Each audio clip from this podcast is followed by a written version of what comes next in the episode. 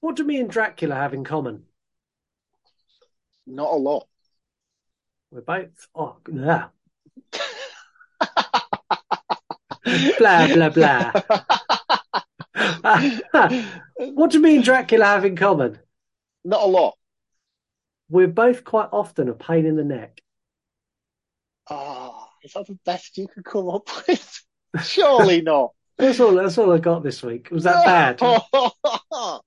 that is like scraping the barrel, dude. I'll be honest with you. Well, I kind of try to keep them out of being smutty. No, stay in your lane. okay, I'll get back to the smut next week. My Dixie Wreck. I guess we're ready for the show then. The writing is atrocious. Not a single joke come even close to remotely landing or being funny.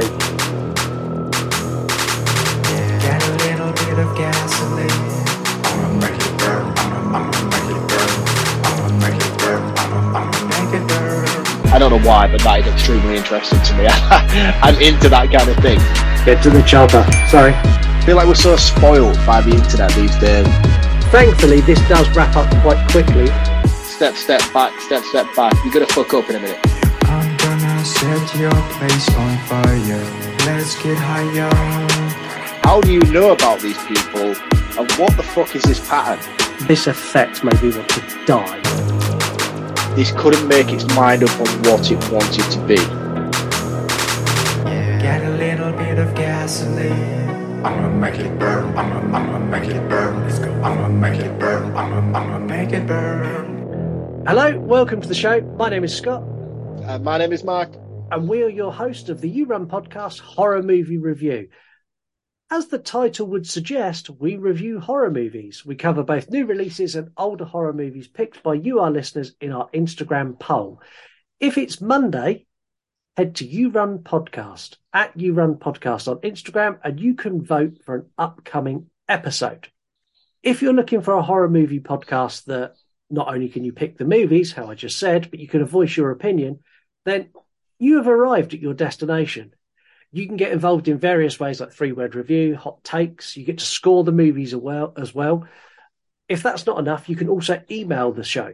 You run podcast at gmail.com and Mark will read whatever you've got to say on the air.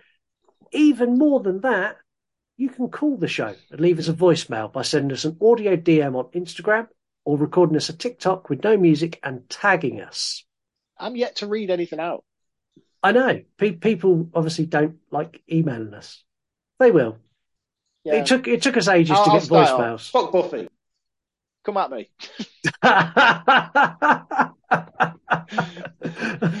Do you want to clarify which which element of Buffy you would you would Nah, all of it. All of it. All of you. Come at me. All of Buffy? All of Buffy. TV show, dog shit. Movie, dog shit. I'll take you all on. Fabulous. That's my instant- I up. instantly regret saying that. I, I'm instantly going to turn the volume up on that when you say it. I might even add like an echo where you're like, fuck Buffy. Turn me into the Hell Priest from Hellraiser. That's kind of where it's going. Um, uh, we have a lot of love for our audience and the horror community as a whole. And Mark come up with a way to thank some of you individually in a feature that he called Recommended Account of the Week. So far, Mark has recommended 18 new accounts to you since Christmas. And today he's here to do it all again. One more time. Mark, do the dance. Recommended account of the week.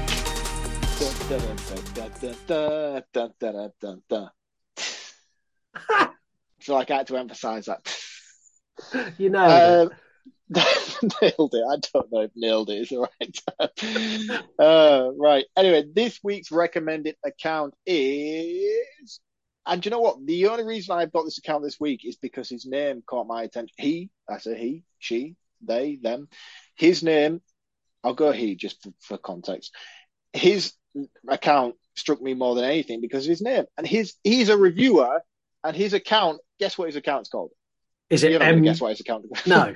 I don't know why I asked you. You're Is it is it Renfield Reviews? No, it's better than that. It's called What a Ranker. That's great.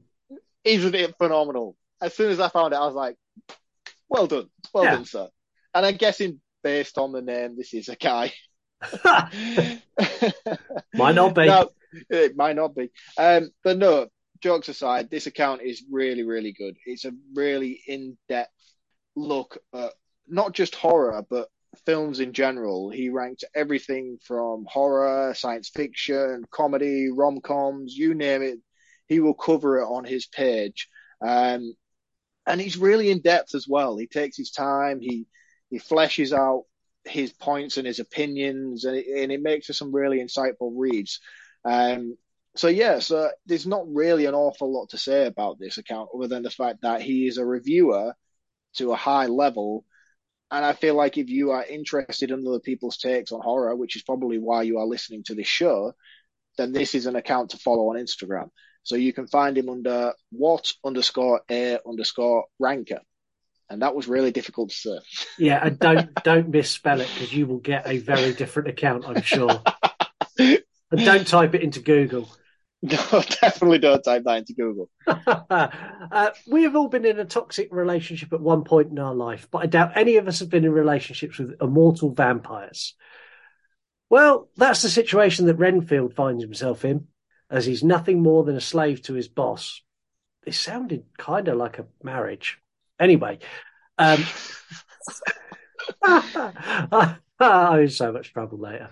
Uh, anyway, uh, Nick Cage and Nick Hoult star in the Return to the World of Universal Monsters. Directed by Chris McKay and based on characters of Bram Stoker, today we look at the brand new spanking release, Renfield. Can we put a disclaimer on this episode? How many beers are we in now? Are we eight, nine? We're a few. We've just finished recording Carrie, and we're still. Uh, whoever's listened to our previous episode, Carrie, um, we've literally rocked straight from one into the other, and we haven't stopped. So Heather apo- has mentioned to me in the past that I sound like I'm chewing peanut butter, so this is only going to get worse from here. yeah, it's it's it's downhill from here. Anyway, here's the trailer. Sorry to interrupt. Are you okay? I need to get out of a toxic relationship. Why don't you start by telling us what brought you here? My boss, he's different. You can't get him out of your head. No. I need your assistance. I'm coming, Master! Oh, you feel like he could destroy you with the snap of his fingers. Wouldn't even need to snap. Okay. Uh huh, that sounds familiar. Yeah, what? Renfield. Bring in innocent victims. I want a handful of nuns, a busload of cheerleaders. And I just want a normal life again. But this modern world is a dangerous place.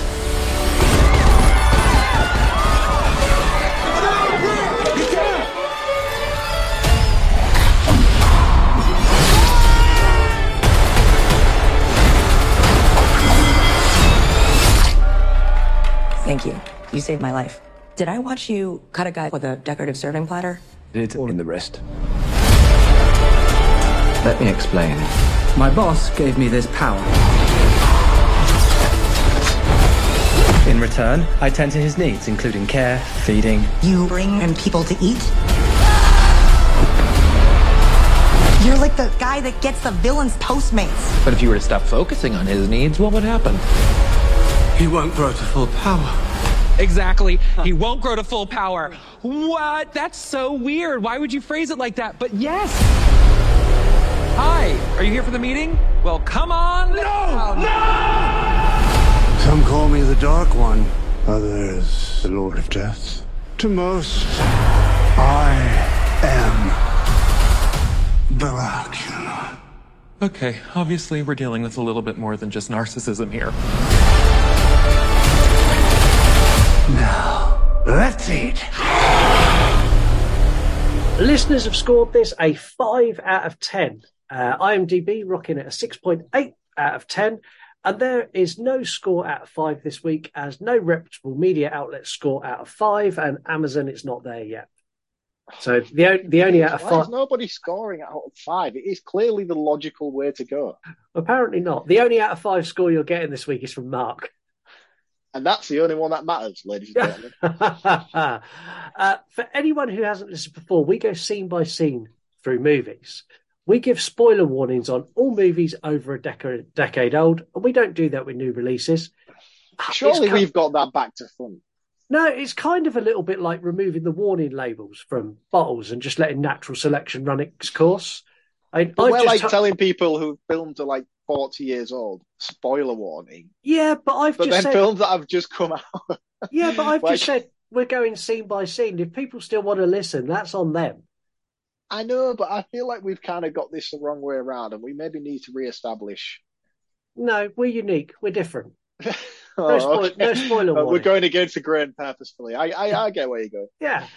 Uh, firstly, this movie is so short, like blink and you miss it short. For a modern day horror clocking in at an hour and 33, it's disgraceful. I wanted more than an hour and a half out of this movie. I can already see where this is going. It, it's, I literally saw the runtime and I was like, No. fuck off. It's so short. We're going to fall out. I can feel it. I can feel we're going to fall out on this episode, and we've been drinking. This may be the this may be the end of the You Run podcast. uh, we kick things off in what I found reminiscent of Fight Club. Uh, it's a self help group called Drag, a dependent relationships anonymous addiction group. I cannot tell you how many times I watched this movie just to get the name of that as it flashes up quickly on a piece of paper. Uh, and we hear a girl saying how she was wined and dined and taken and travelled and blah, blah, blah, blah, blah. Not important. Um, Renfield's turn to talk. He starts saying he was in a destructive relationship, but he's doing this all in his head, and we're getting a montage. Uh, we get a montage of Dracula killing people. The screen Awesome. pauses, and we hear Renfield say, Wow, that's a lot. Let's go back to the beginning. Very cool. Very cool. Very cool. And we get what I was dying to see in this, which is some black and white footage of Nicolas Cage as Dracula paying tribute to Bela Lugosi. It's Yep. fucking pitch perfect. It's Yeah, and absolutely they even brilliant. they even condense the screen into like a four by three sort Yeah. of aspect ratio, and we get the most sort of I don't know. It, it, every scene is played out like a scene from Nosferatu. It is you get those black and white scenes, and then you also get those brown scenes which de- depict the night. It, Yeah. it was it was flawless. It really was. It, It- you, could, you could tell that this was something that the production team had taken a lot of care and dedication in order to homage those previous incarnations of Dracula as well. And you also get multiple variations of Dracula as well. Dracula, Dracula, as again as we will say, we are a few beers in, and you get multiple variations of Dracula in these in these flashback scenes. That you don't just get the Nosferatu version, you also get nods to the Bram Stoker's version of Dracula. Yeah. You get to see him sort of throughout the ages, and I, I was just I was in applaud of what of what they managed to do in just a few moments of, of screenplay. It was really Yeah. really clever. Yeah, and I was as well. I'm completely with you. Um, Renfield explains that when he met Dracula, he was a real estate lawyer. He goes on to say that, like the girl at the beginning, Dracula wined and dined him. They travelled the world.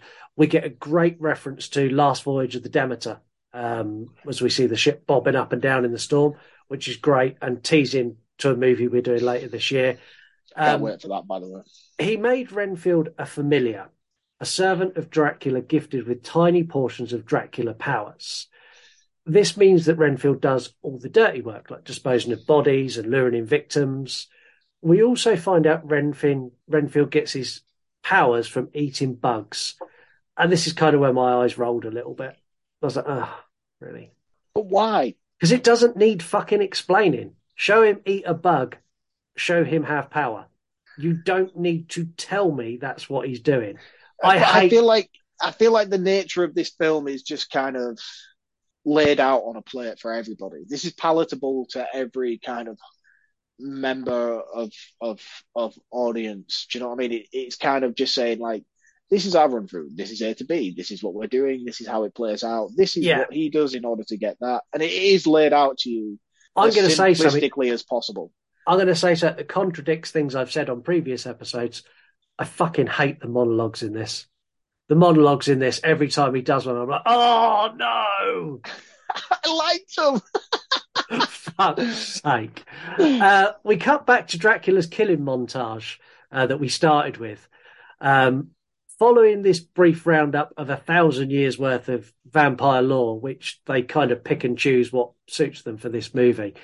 Um, now, what is- yeah, kinda. Th- th- Why though? Because I feel like they kind of included a little the- bit of everything. the term within for, reason. the term familiar is never ever mentioned in any early Dracula stuff. It's Yeah, but it's not. That's what I'm saying. It's like it, it, it kind of includes everybody within. yeah, like, including familiar- Blade. the fami- yeah, but the familiar aspect of things is a very relevant and more modern take on the vampire lore. So it's kind of, I feel like it does a well-rounded inclusion of everything. It kind of brings everything together and and and makes everybody who even knows has has the briefest inclination of what a vampire lore is, at least get a sort of mild gauge and understanding of what's going on.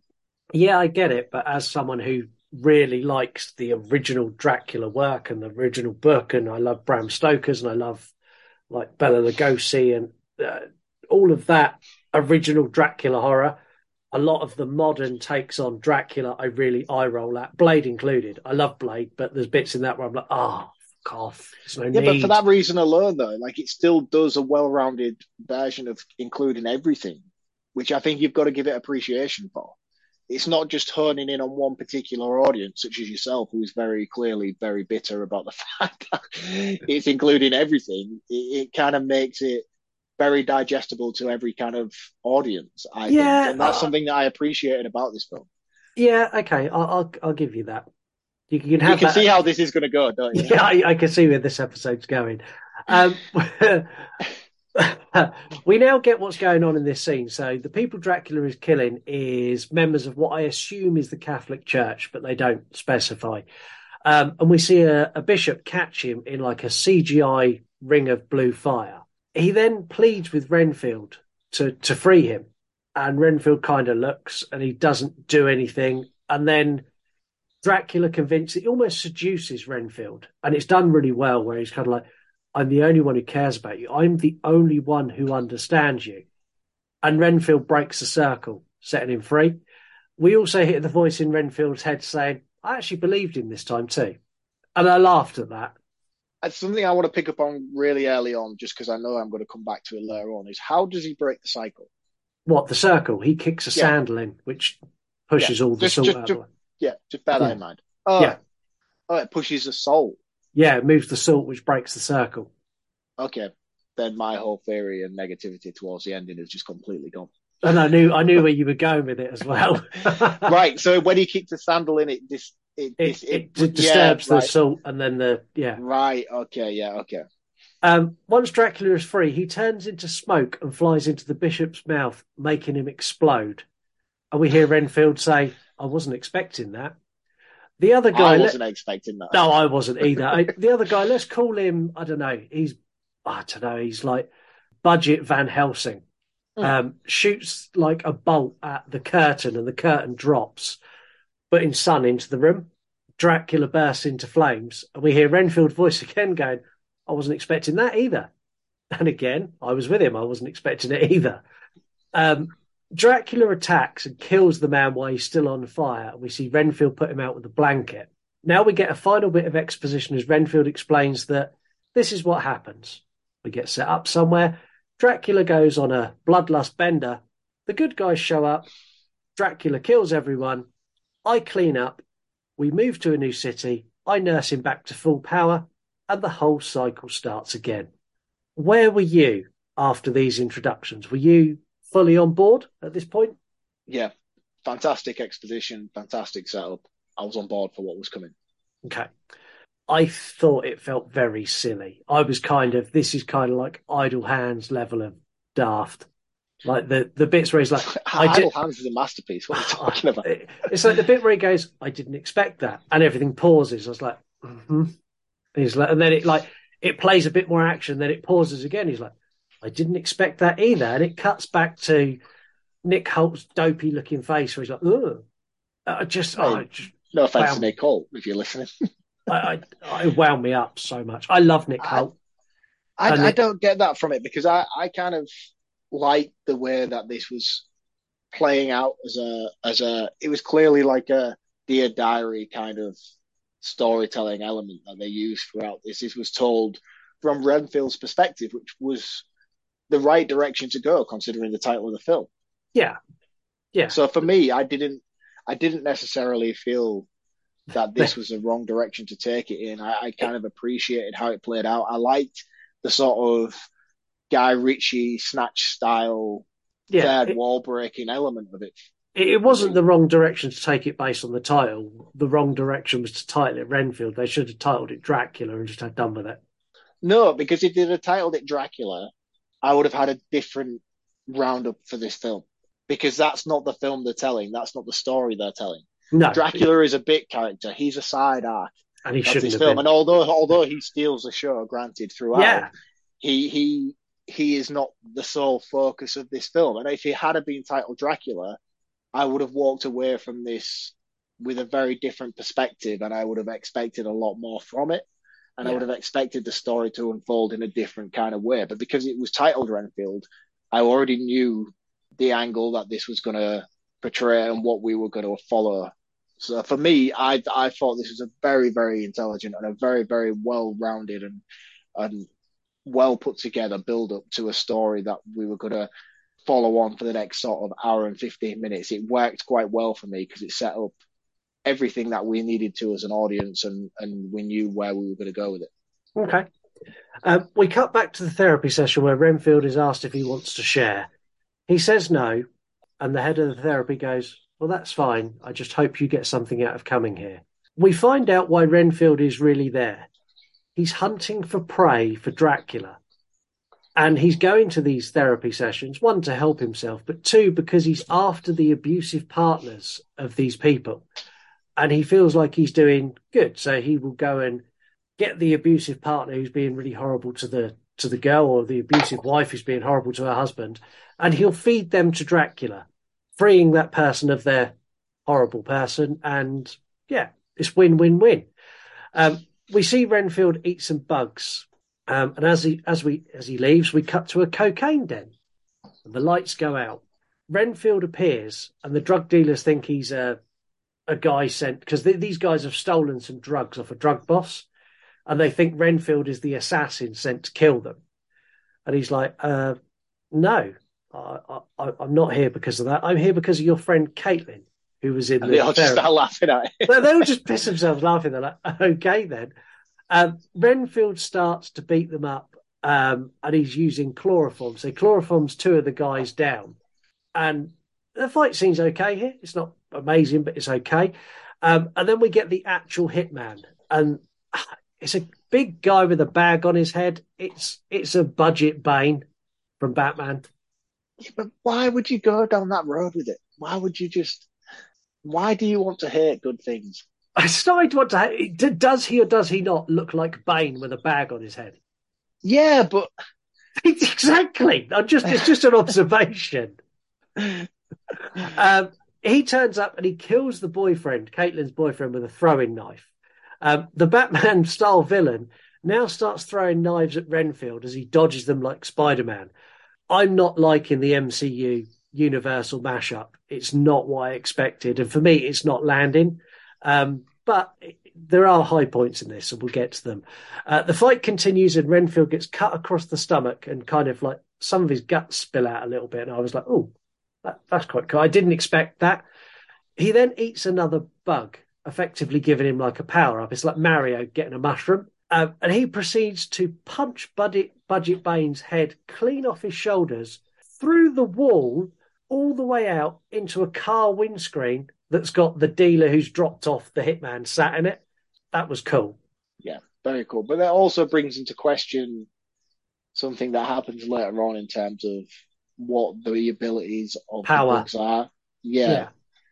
Uh, Which I I know that's the path you're going to take with this, and I, I kind of agree with you on that. And I do, it does bring into question how getting a wound like that would be healed by eating a bug, even though we haven't pre-established what the bugs actually do. Well, it hasn't, hasn't healed him yet. He's still in a bad way. He gets healed by Dracula. So is it more like the adrenaline that? Yeah. No, because Dracula cuts him again. That's what I'm saying. Like he's healed by the time he gets to Dracula. Yeah, and then Dracula, yeah, opens him up again and then heals him with his blood. Yeah, so I'm just kind of like in in confusion at this point, looking at it retrospectively. Like, actually, how did you heal that? Because the bugs don't give you the power to heal; they just give you the power to be an animal. Hmm. I, I'm glad you're starting to find the holes in it that I found from the start. um, we now get to meet a character that I was hoping was going to salvage the movie for me. Um, we meet a cop doing traffic stops. Um, and as luck would have it, the dealer whose head hit the windscreen, he's now driven off and he runs right through this traffic stop.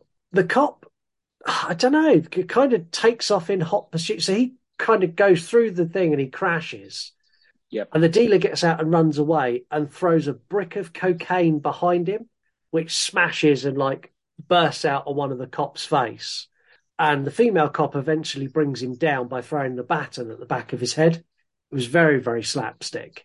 Yeah, Um, there's a lot of slapstick elements in this film. Yeah, I mean the cop getting the the like brick of cocaine that hits his face and like explodes. I mean, I swear to God, if there's a bear in this, I'm out. I'm done. if a bear pops up anywhere through this review, you're just going to hear me put my headphones down and walk away. Um, I feel like it's the only thing that's missing, to be honest. uh, we see Renfield drag some bodies to an underground tomb. Um, and we get more of his narration where he's saying that money and resources over the years have kind of started to wane. And they're kind of, they are where they are. They're in this underground, dodgy, like subway area. Thank God Nick Cage arrived because at this point I was kind of almost done. I genuinely, I was so done. Man, we're only like 15 minutes in. How could you be done at this point? Nicolas Cage as Dracula is outstanding. Yeah. Out- He's always said that this was one of the one roles he wanted to play, and you can tell he gives it his everything. It- he is a hundred percent born to be Dracula. From the sec, the second he sort of you see him and he's not quite healed and he's still a bit charred, and instantly like his mannerisms, his behaviour, straight away I'm like, yes, you are Dracula. You are Yeah. what I want to see. Um, and as much as his passion for this film is, as much as his passion for this character is, you can't help but feel like when they started writing the script for this, they already had him in mind. They was like, we're going to write a film about Renfield, and it's going to be a Dracula codependency story between Renfield and Dracula, and we've got to we've got to have Nick Cage. yeah, yeah. I've Because written, it- I've written Dracula, but I wrote it for Nick Cage. So if Yeah. you can't get Nick Cage, I need to rewrite it. I can't imagine any other actor portraying the role as well as he does either. No, he he absolutely nails it. Um, Dracula's moaning that he needs pure blood and good blood, and Renfield's basically giving him shit blood, and he's like, "I just want a nice couple, or a family, or a group of nuns, or even a busload of cheerleaders." I love this scene. The way that he turned around is it's nothing sexual. Yeah, it's nothing sexual. The, the thing is, though, they had all they had to. They should have left it there. It's nothing sexual, but they then went that extra step to try and squeeze a bit of gender narrative into it. It was like, I like boys, I like girls, I like everybody, and that, that you didn't need it. No, Could have left that out. no, I get that. I get that, but still, it was fucking Yeah. hilarious. It was it was hilarious. Uh, Renfield is saying that maybe if they play things a little bit more careful, then perhaps they could have a life again. And this is where, as you said, Dracula cuts him back open again. Nicolas Cage telling him that he understand he's he's cut him open. He's laying on the floor and he's dying, and he's like, "I understand things are difficult for you, but you need to understand that the rules of man and my rules are very different, and you are my slave, and you follow my rules, not the rules of man." And Yeah. then he heals him with some blood. He then adds at the end, "You will give me exactly what I want." I, I love that scene. It's a really good, impactful scene. Great scene. Yeah, and again, it's perfect character development. It's it establishes exactly what the narrative is of this film and shows where we're going to go forward. Yeah. In the police station, we see the guy who's been busted by the cops. Uh, this is the, the drug dealer guy. And he's sat in an interrogation room all on his own and he's confessing every crime you could possibly imagine. And the traffic cop who stopped him is watching through mirrored glass. And she's like, that's it. I'm going to bring down the whole cartel from a traffic stop. I'm going to be like fucking detective of the year. Um, his lawyer arrives and it all goes to shit. And she like goes, "We're leaving," and they go to walk out. And Rebecca, who's the traffic cop, confronts him. She goes and confronts the guy, and is shot down by the lawyer and her boss instantly. Yeah. And the the boss gives the the, the chief of police gives the big, "Your dad was a highly decorated cop and." He was the best of us, and I expect better of you. And she gets really dressed down. I was like, the fuck? She caught this Yeah. guy red handed with bricks of cocaine. Yeah, I mean, this is just establishing the um, corruption Corrupt. within the yeah the Yeah. corruption within the police department. What did you think to the guy? I don't know his name, but the guy playing the wannabe gangster mummy's boy. You had issues with him. Ah, at this point, yes. Later, no. Later in the movie, he's great. At this point, I just wanted to slap him. I, I loved this guy. I thought he was fantastic. I thought his comedic timing was perfect. So funny. And this is Sonic the Hedgehog, man. Yeah, This is Sonic the Hedgehog. He is so funny in this film as well, and everything he does, and every moment of it, like I feel like he is the biggest comic relief within this film, and He's- he nails it perfectly. he's funnier as Sonic. Is he? Yeah. No, no. yeah, he is. If he'd have said, if he'd have said, "While I'm waiting, can I have a chili dog?" I'd have died. I like this guy. I thought he was perfect. I thought his Um, comedic timing was great as well. Yeah, he's okay. He's better later. I didn't. I didn't find him that good at the beginning. Later in the movie, I thought he was great. Um, Rebecca's told to stay in her lane, and she storms off into the corridor and kicks a chair. This made me fucking laugh so hard. They're obviously filmed in a proper police station, and she kicks this chair. You know when you get angry and you want to break something, and you kind of go oh as hard as you can. You get to it and kind of just tap it. Yeah, It's that, and I think it's because she was worried that she might actually damage property that wasn't hers. I laughed a lot because it's so she like this big vicious stamp, and then she gets like an inch from it and like taps it. Yeah. It's like, oh shit, no, this is actually mine. I paid for this. This is my house. Yeah, it I haven't cracks break me up. Really, really cracked me up. And uh, we meet. So in the hall, she's met by her sister, who's an FBI agent, um, who tells her basically, "Look, calm down. It, it, it, this is where we are. You just you calm down and just let things take their course. You'll be fine." Uh, do we get the exposition about the dad here as well? We do, and it's very drab and not very relevant. I'll be honest. Yeah. So it's like it, it, my dad died too. I'm as invested in this as you are. That's Yeah. kind of the, the gist of it. Having seen the police finest, um, we now get a look at the drug cartel finest. Um, and this is a guy in custody. Goes back to what could have called it? The hangout, the hangout of the drug dealers, and we get to meet his mother. His mum is revealed like she should be the world's biggest cameo in a movie, and they couldn't sign a cameo. There's this Yeah. big like reveal where she spins around their hair washes, and I'm going, "Who's it going to be? Is it Glenn Close? Is it is it someone yeah, huge?" this is like Sigourney Weaver. Oh my god. yeah, and it's just some random actress. yeah. I was Yeah, kind of like. "Oh." Uh, I feel oh, like this was written for a bigger part. yeah, this was this was written for Sigourney Weaver, and Sigourney Weaver Yeah. said no. Yeah. um, she explains that is the, the family has become the most dominant crime family, not because they're the richest or because they're the biggest, but because they are the most feared. And she needs to know whoever's taken over is not afraid to get their hands dirty.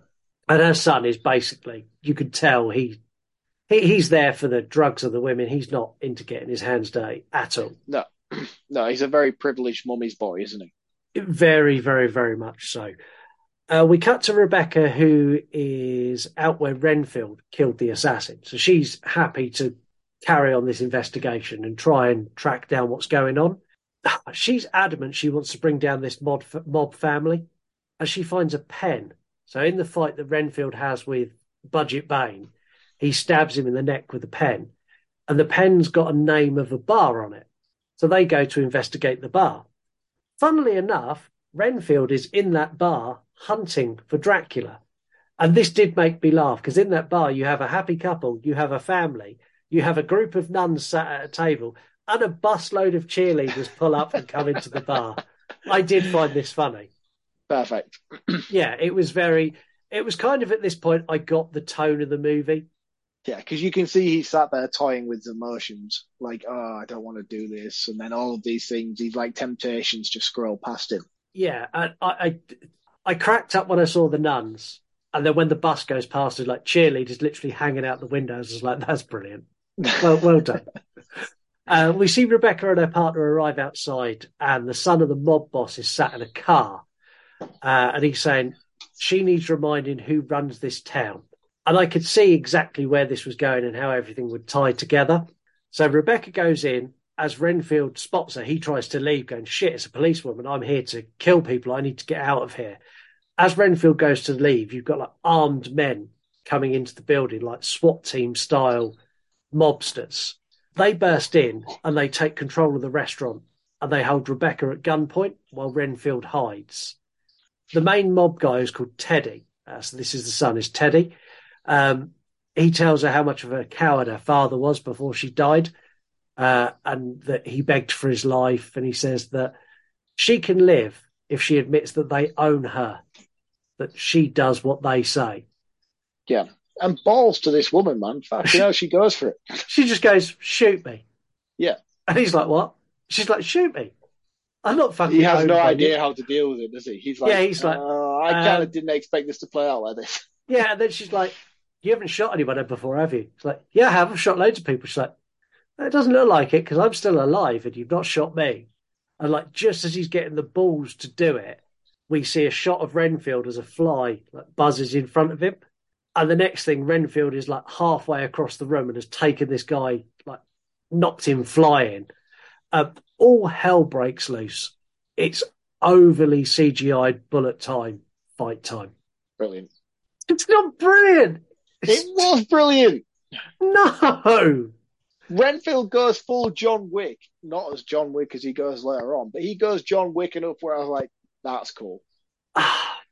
Yeah. But again, I, I get where you're coming from because it's a very conflicting narrative to have with a story that centers around Dracula, and I, I can understand your. I don't, don't get me wrong. Later, there's a scene later that is one of the best action fight scenes in a horror movie ever, but this one is trash.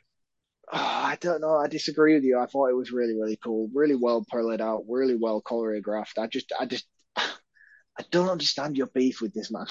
I don't get it because it's just fun. It's fun. Why do you not like fun? Uh, they end up saving each other.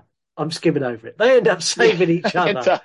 Uh, uh, Renfield is impressed that she stood up to to someone, and he's obviously looking at her as a bit of a role model, going, "Well, if you can stand up to this tyranny, kind of so can I." They introduce themselves, and then she asks, like all the patrons, to thank Mister Renfield for his help today, as he saved all of their lives, and he is a hero. And we cut off into another Renfield monologue. Yeah. You kind of see in this moment where Renfield's getting this realization that he can be something different. He can be a hero in all aspects. He can be a savior to to humans rather than being a delivery boy to Dracula. Yeah, and thankfully, just like I'm going to cut you off, this gets cut off as Dracula is back and calls him back to the underground lair. Um, it's cool when Dracula calls him back. This is very similar to how it's done in the books. So Renfield will hear Dracula's voice in his head, and he has to obey. So I like the bit where Renfield stood there and he's having a chat with Rebecca, and then you hear Dracula go, "Renfield, I need you," and Renfield has to leave. That that was brilliant. That's so authentic to every piece of Dracula work. That's great. I love that. Yeah. Again, though, that just brings back to the inclusions of of all these little tidbits that that kind of culminate together to make sense of of what this story is trying to tell. It's trying to appeal to everybody. Yeah, and why I'm hating on it, my hate is going to wane. I, I, I am going to get. It's getting better. There's going to be bits where I'm going to be bigging this up. Earlier, when Dracula and Renfield had a conversation, and Renfield's going, "I, I want a life again. We deserve better." He starts off going, "I deserve better," and he's like, "No, we deserve better." When he gets back to the underground lair, Dracula's like, "I was thinking about what you were saying earlier, and you're right, Renfield. We do deserve so much better." And then Dracula unveils his grand plan for world domination that he scrawled on a wall. So Austin Powers is brilliant. Fucking fabulous. He's like, so what I've decided is we're going to take over the world and we're going to give humans a choice. They either become a follower like you or they become food. That's their options. That's Yeah. the plan. And then Dracula's like, and it will be you and me till the end of time. And then Dracula kind of slinks off into the shadows. The next thing we do is we cut straight from there to the self help group. And we meet a woman who's giving us stories, really heartfelt of all the trouble she's going through.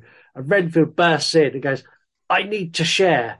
And the bloke like running the course goes, Of course, Renfield, sit down. And this woman, Carol, goes, Oh, fucking no one cares about my story anyway. And sits and like folds her arm.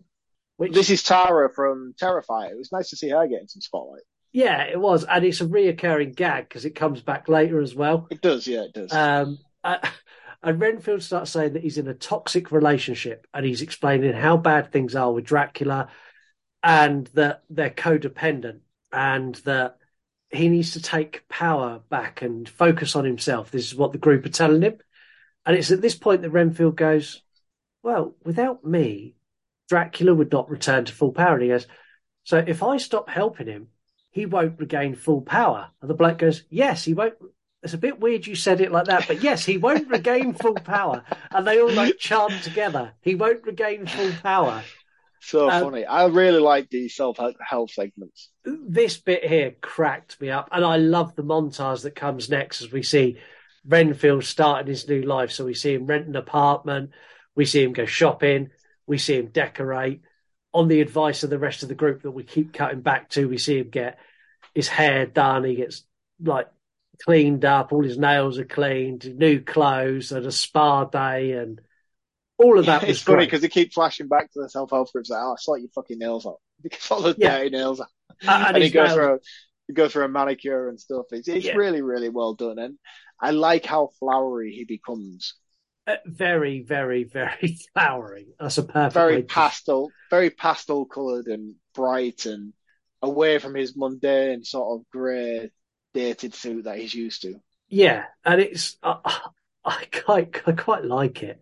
Um, so in that big like scene you had in the the restaurant or in the bar, uh, Teddy got arrested.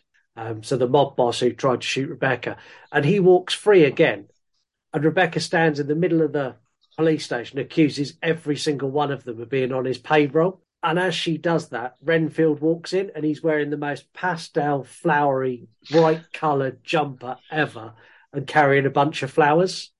I love this interaction between him and Rebecca and the way that she's like, "Oh, I, I, I, I like it. I like what you've kind of come at." And he's and the way he comes in, he's like, and then one of the officers goes, uh, "Have you got flowers for her?" And he's Yeah. like, "No, no, no, no. These are for everybody." Yeah. And the, the bit where one of them goes, Is that your boyfriend? And she's like, Shut the fuck up, Jerry. It's so funny, and then they say that all the time throughout this film. It's always "fuck off, Jerry." Yeah, shut the fuck up, Jerry. Go away, Jerry. um, now, the mob, so he's come in to give his statement, and we see a brief moment where they're talking about their witness statement. And we cut away to the mob family who are explaining that they've got eyes on him because they've hacked into NSA's Eye in the Sky. And the mum says, Teddy has until the end of the day to find him and kill him. Now, Rebecca took the pen that she found at the scene. She's taken it to her sister at the FBI and she wants her to investigate it. Now, I want to point out, I write my notes as I watch the movie. So I don't watch the movie, then write my notes. I watch it as I go. At this point, I pegged the sister as corrupt as fuck. Yeah, I did as well. I thought she was in. Excuse me. what happened? What was that? Uh, I don't know. They usually come in twos or threes. Hold on. No, apparently, apparently, if you have eight, it's an orgasm. That's two. You're a quarter of the way there. Only six more to go. No, I think I cut it off at two. You're. Um, yeah, I'm done. You, Uh, yeah, no, I, I too picked. I too picked her as being corrupt and being part of the buy-off. I thought Yeah. it was going to come like this big grand reveal that she was ultimately involved with the whole gangland situation. Yeah, I did, and I like the fact they didn't go that way because I I saw it and I literally wrote in my notes. I know the ending. That was what that's what it says in my notes. Um, so the mob arrive at what they think is Renfield's place, but it's not because they've been watching him go in and out of Dracula's lair. and They've not seen that he's been and rented this new apartment. Dracula taking them out is fucking fantastic. You get the nod to Nosferatu as you see the shadow pass across the wall without good. Dracula there. You see like the bits where it like you get a bat transformation, but you also get like a bit where the lights flicker on and off. And when they flicker on, Dracula's right behind a guy, and then they flick off, and then they flick on, and you see the guy turn around and he's not there. And then he turns back and they flick on, and Dracula's in front. This entire scene was fan- fantastic. It's nice to show you see you showing some love for this. Uh, Like I said, I, I don't hate it. There's just elements of it that I fucking despise. I think personally for me, had they switched the focus of this from Renfield to Dracula and stuck everything around Nicolas Cage and made Renfield the side character, this movie would have been infinitely better for me. I completely and utterly disagree with you on every aspect of that. Oh, really? Yeah, one hundred percent. I think that the, nah, I said one hundred percent. Oh no, that was last episode. I, I yeah, I disagree with you completely. I think that this, as I said earlier on, I feel like Renfield is a titular character. This is a showcase of Renfield's arc. So I'm, I'm quite glad that they didn't do that because as much as it may have been tempting for the production company of this to be like, Nicolas Cage is fucking flawless in this role.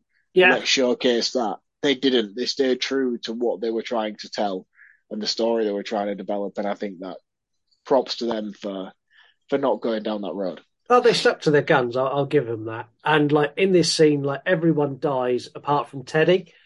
And when Dracula gets to him, Teddy's like, "I'm evil." Dracula, Dracula kind of looks at him like, "What?" It's like, "I'm, I'm evil. I'm, I'm nasty. I kill people. I'm, I'm, I'm a bad guy." And Dracula kind of smiles, and then he turns into bats and flies off into the night because he explains that he's looking for Renfield as well. Yeah. He's like, I'm looking for, I'm looking for this guy, and he's like, ah, ah Renfield. He's like, yeah, and Dracula's like, ah, okay, we've got something in common, and he like the, the bat transformation was also great. That looks fantastic. Yeah, the CGI in this as well. Like I'm, you know me, I'm a big advocate for practical effects, but I have to admit that the visual effects in this are pretty well done. They are pretty well done. Uh, Renfield returns home to his apartment to find Dracula sat in his apartment drinking what looks like a blood martini. Renfield, come in. I've been expecting you. Direct nod to the book and to Bram Stoker's Dracula. I was like, yes. The best bit about this scene for me was when he comes in and he sees him in his apartment and he's like, How the fuck did you get in here? Because I didn't invite you in. Yeah. And then he looks at the doormat and the doormat says, Welcome, please come in. Yeah. and you could just see Renfield's eyes roll, and I'm like, perfect. Yeah, and Dracula's kind of like got this. He's he's not smiling, but he's got this smug look of "you're a fucking idiot." Yeah. um, Dracula compliments Renfield on his new clothes and starts questioning him. Of like, he's like, "So, will you be bringing me dinner anytime soon?" And Renfield's like, "Uh, yeah, I was working on it." He's like, "Working on it for the last couple of weeks." Like, uh, yeah, things have been busy. And Dracula's like, well, I can see as he's like looking around his apartment. Um, the awkward conversation is great. And the fact that Dracula knows he's lying and just lets Renfield dig and dig and dig. And at no point does he give him a lifeline. It's uncomfortable to watch, but so funny. Yeah. So, this so interaction funny. between the two of them is perfect. Dracula wants an explanation to why Renfield has killed so many baddies while saving innocent people. And he gives an absolute fantastic speech about how he's the victim. And it's a very narcissistic, nasty thing, but the speech is fabulous. It's like, you've left me to die and you've just abandoned me. And let's be honest, in this whole thing, I'm the victim here, Renfield. I've given you everything. It's really narcissistic, but I did laugh a lot. He's like, you swore to protect me, like you swore to protect your wife and kids. I was like, oh, it's a bit harsh. Blah, blah. Uh, Renfield grabs a book, which instantly I thought was the Bible, but it's not. It's a book he was given at self help of how to defend against a narcissist. And he like holds it up to Dracula, like how you'd hold a cross. And Dracula looks at it like, the fuck is that? Yeah, and he starts reading assets from it and reading pages as if to say, You've done this to me. You've held me down for so long. He's reading like self affirmation. He's like, I will no longer tolerate this abuse. And Dracula, like, kind of like looks at him like, what? He's like, I deserve love and happiness. And Dracula's like just advancing on him, like, I'm going to kill you in a minute. Uh, he starts to say how he, like, he, he's a bit where he goes, I empathize with you and I understand the situation you're in. And this is when Dracula, like, snatches the book. Um, he flips it over and he sees on the back that it's been given to, it's like got a sticker on it from the church where the self help group is at. and Renfield's like, uh, Dracula's like, it all makes sense. And then Dracula Yeah. just vanishes. Brilliant. I, I, I genuinely, these interact, these two on screen are gold.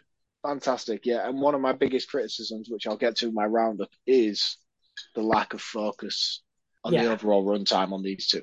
Yeah, uh, definitely. There's too much focus on uh, mob boss mum and like weird son, and not enough focus on what I'm there for. Yeah, and that's exactly right. And it's it, it's it doesn't pull away from your overall experience with the film, but it it, is a big overshadow when you watch it. I think. Yeah, and a problem I've had in lots of other films that's very apparent in this is the leap in gaining knowledge.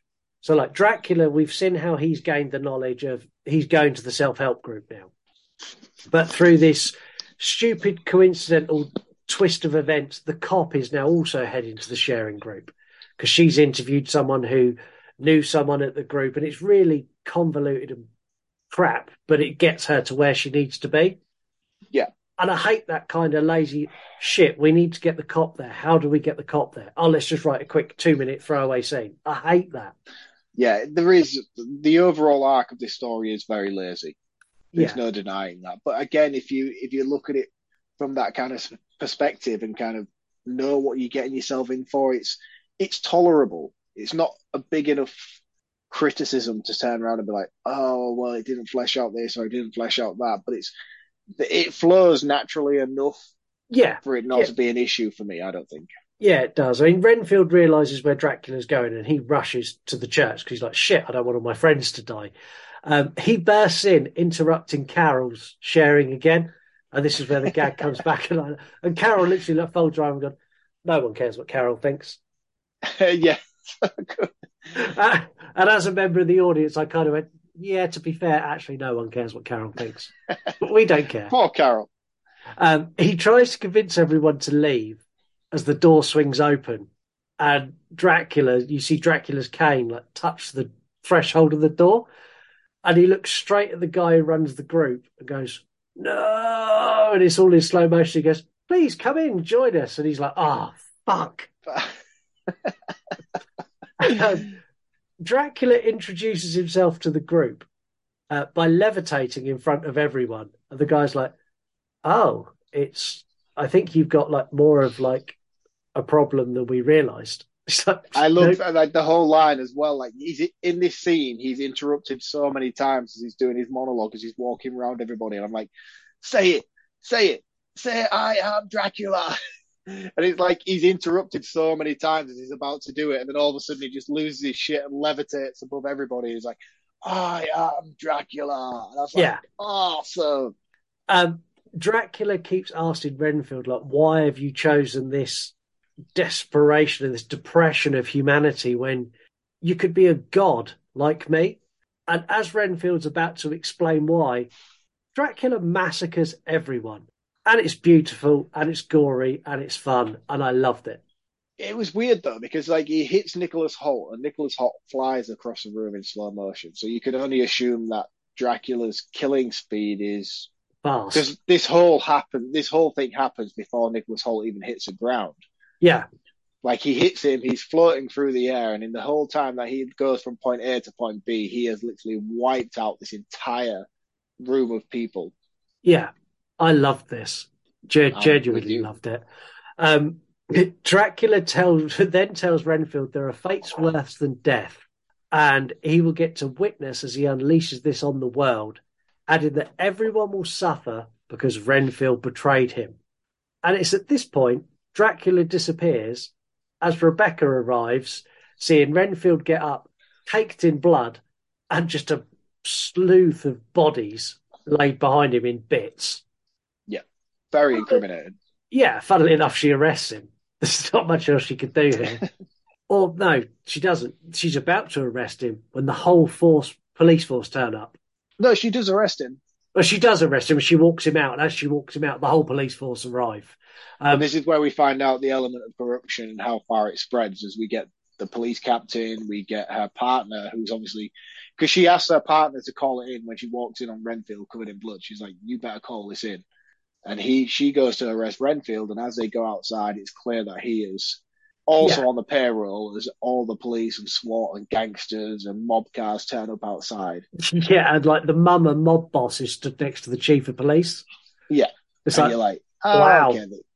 It's, like, it- it- it's literally like everyone, even like the Apart from Rebecca. apart from Rebecca is the only genuine cop going. Even Kyle. Yeah. um, the mum says she wants Renfield so she can find her son because her son's missing. He's in Dracula's lair still. And Rebecca agrees before shooting a power line and going on the run with Renfield.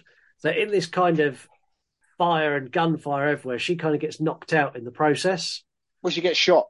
Yeah, she gets shot, but she's out cold. She goes into the car and she's out cold, and Renfield drives off. And nurses her to health back at his apartment. yeah, he does. um, she wakes up and is like, "What's going on?" She wakes up on Renfield's sofa, and she's like, "You're a serial killer," and he's like bringing her like something to eat, and she's like, "I'm not eating that. You're going to poison me." He's like, "Like, "I'm not. I'm not going to poison you. Um, I, I work for Dracula."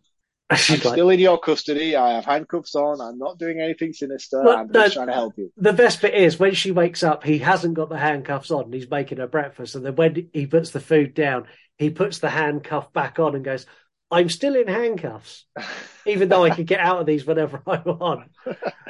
Um, Oh, I didn't pick up on that. I thought he had them on the whole time. no, he he doesn't have them on, so he's obviously broken out of them, and then he puts them back on when she like starts looking worried. Um, I, I love the interaction where he explains everything.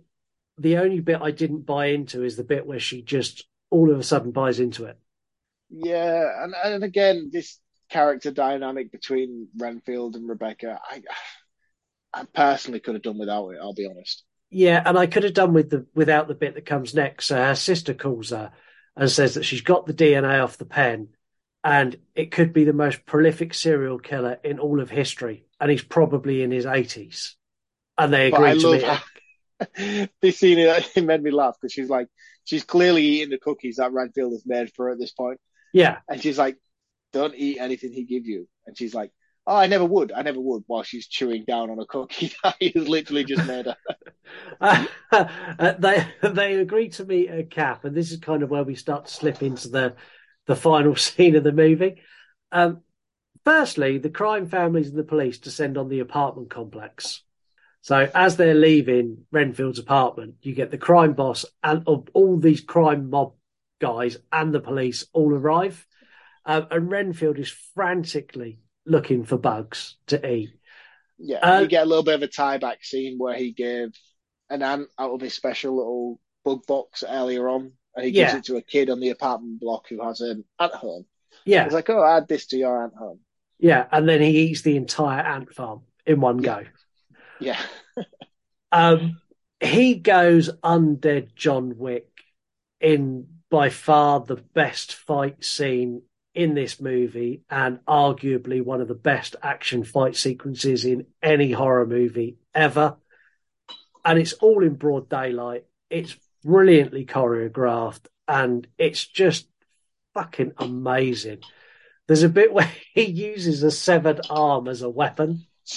man, it- there is so many elements of this fight scene in, in particular that are just outstanding to me, and it was What's your favourite bit in this? Because there's there's so many bits in this that are brilliant. What's your best bit? I think the one in particular that really stood out to me was when he rips the guy's face mask off because they're they're all dressed in SWAT gear, so they have the goggles and the mask and all the rest of it. And he rips the guy's face mask off and he just pulls his face with it. Yeah, And I mean, this is like Hotel Inferno level shit. This is clearly like low budgetary practical effects, but it just looked outstanding. I was like, that is awesome. And then again, you mentioned about the the him using arms Yeah. to fight off other bad guys throughout this whole sequence, but it it was when he has the two arms and he's using them as nunchucks, and then the Rebecca character is in like sort of distress and she's got two guys on her at the same time and he uses them as spears across the balcony open way across the courtyard and Yeah. he just throws both of them and pierces pierces these two guys against the wall with these arms hanging out. I just thought it was fantastic. The whole thing is choreographed perfectly for me. It, it's amazing. My favourite bit in this is there's a guy who's struggling with Rebecca, and she kind of pushes him so he's like over the the railing, like he's going to fall off, and Renfield jumps from the level above and like double stomps on his chest. Rips yeah, that's him like cl- a WWF moment, isn't it? yeah, he rips him clean in half, and then as he hits the top of this car bonnet, he just like obliterates into mush. Yeah, I mean the, like- the graphics in this and the practical effects in this are insane. There is so much blood splatter. this this scene honestly is fabulous. And it's worth watching this movie just for this three and a half minute scene. It's so good. Agreed. so so good.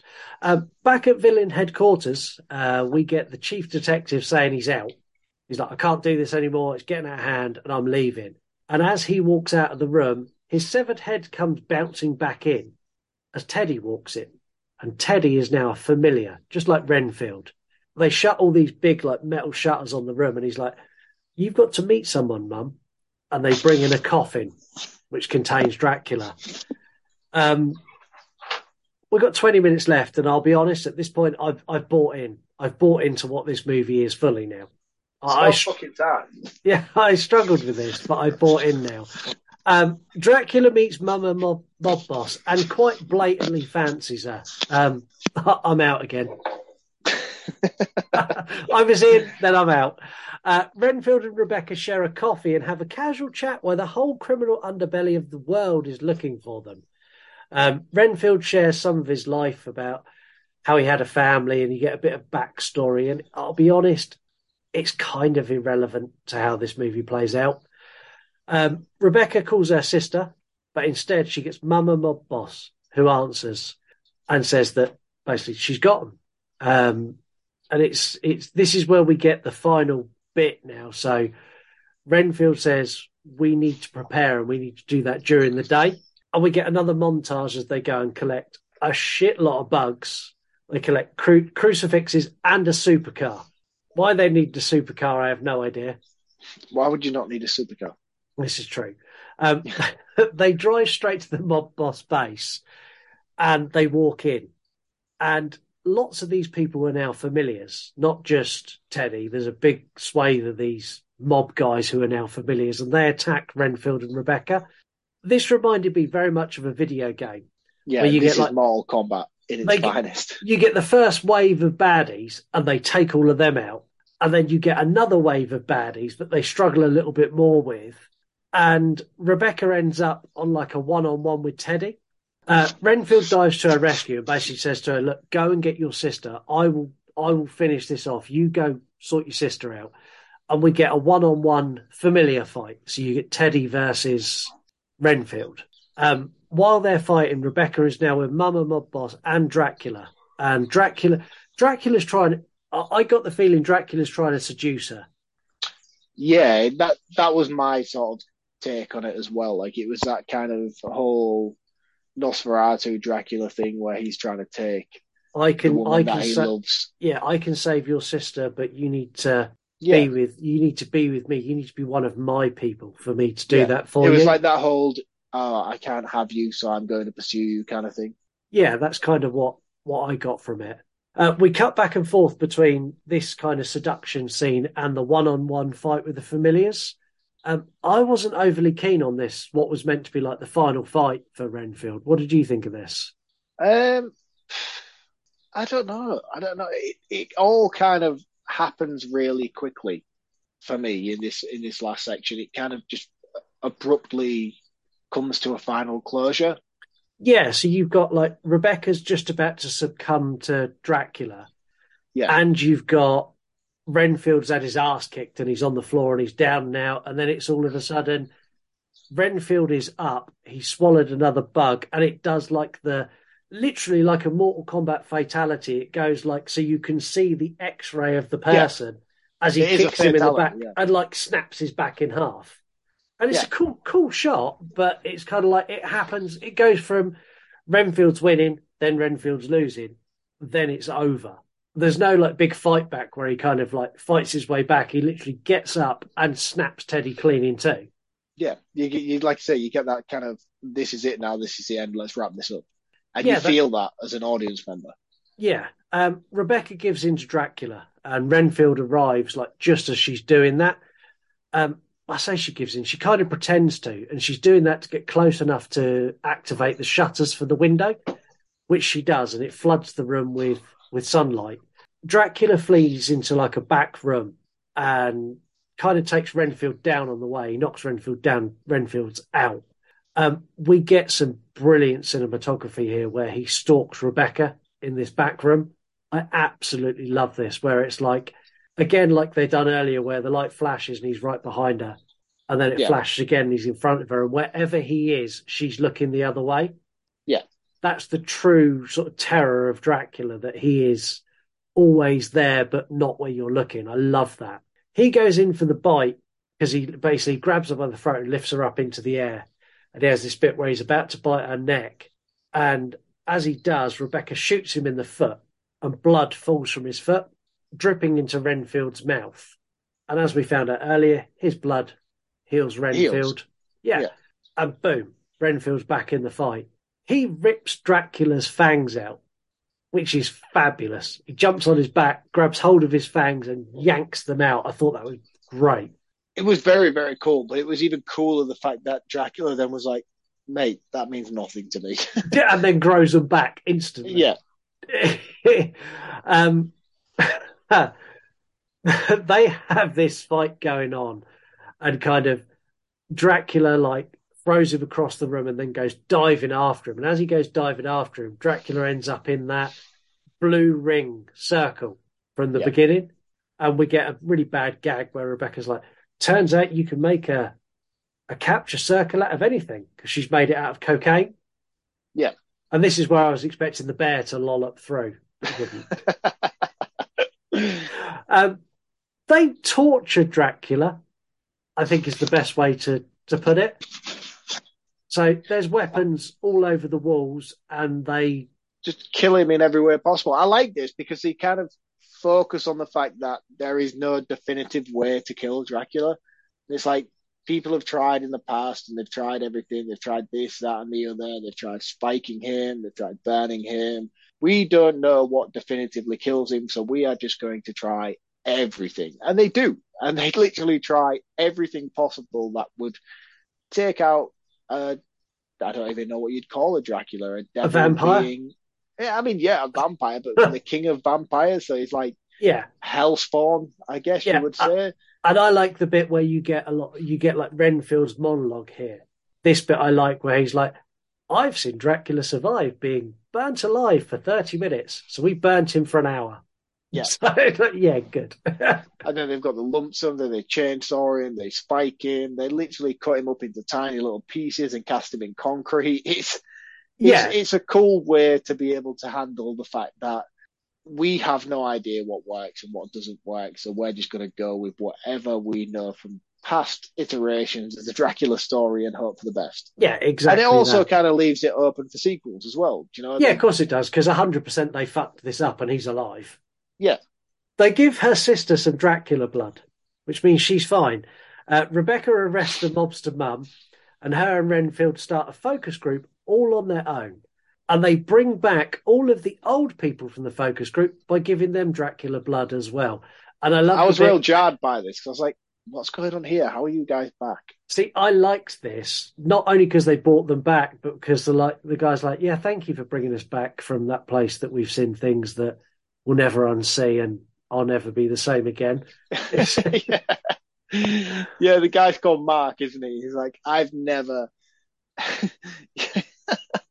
It's so cool because he turns around. He's like, "Oh yeah, I really appreciate that you're bringing us all back here to be here together, and uh, the stuff we've seen stuff that we've been through, the places we've seen, and the places we've been to. Um, yeah. So anyway, Yeah.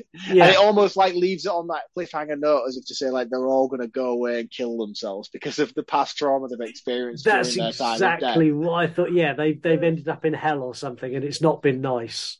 Yeah. Um, we get one last monologue from Renfield about talking about facing demons and how he's overcome his demons, and you can too. That's kind of the message under under this is whatever you're going through, you can get out of it. Um, the end. Credits roll. I asked for three word reviews on this, or three word predictions, um, because it's it's new and not a lot of people have seen this. We got a few, but only a few. Well, I think it's time for three word review. Yeehaw! Mike, the movie Misfit, more Cage Dracula. They're a horror movie creator. Honestly, I couldn't agree more. Yep. More, more of Nick. Nicolas Cage needed about twenty-five minutes more screen time in this. Yep. I if agree. this, if this was Nicolas Cage and Renfield as a team working together, oh my god, I'd have been all over this movie. Yeah, I agree. And again, I'm saving it for my roundup. Um, horror review girl. This looks shite. oh, It was. Um, also, No. also Heather's got a nickname. We need to give a nickname for Elise. What should we call Elise? uh, The Welsh widow. She's not Welsh. She's Scottish. She's not Welsh. She's not a widow either. But uh, Heather's not from Texas, and we call her Texas Twilight. Um, yeah, the that Welsh, has a nice ring to it. the Welsh Buffy. The Welsh Buffy. I can go with that. Go with Yeah. So we've got the Welsh Buffy and Texas Twilight.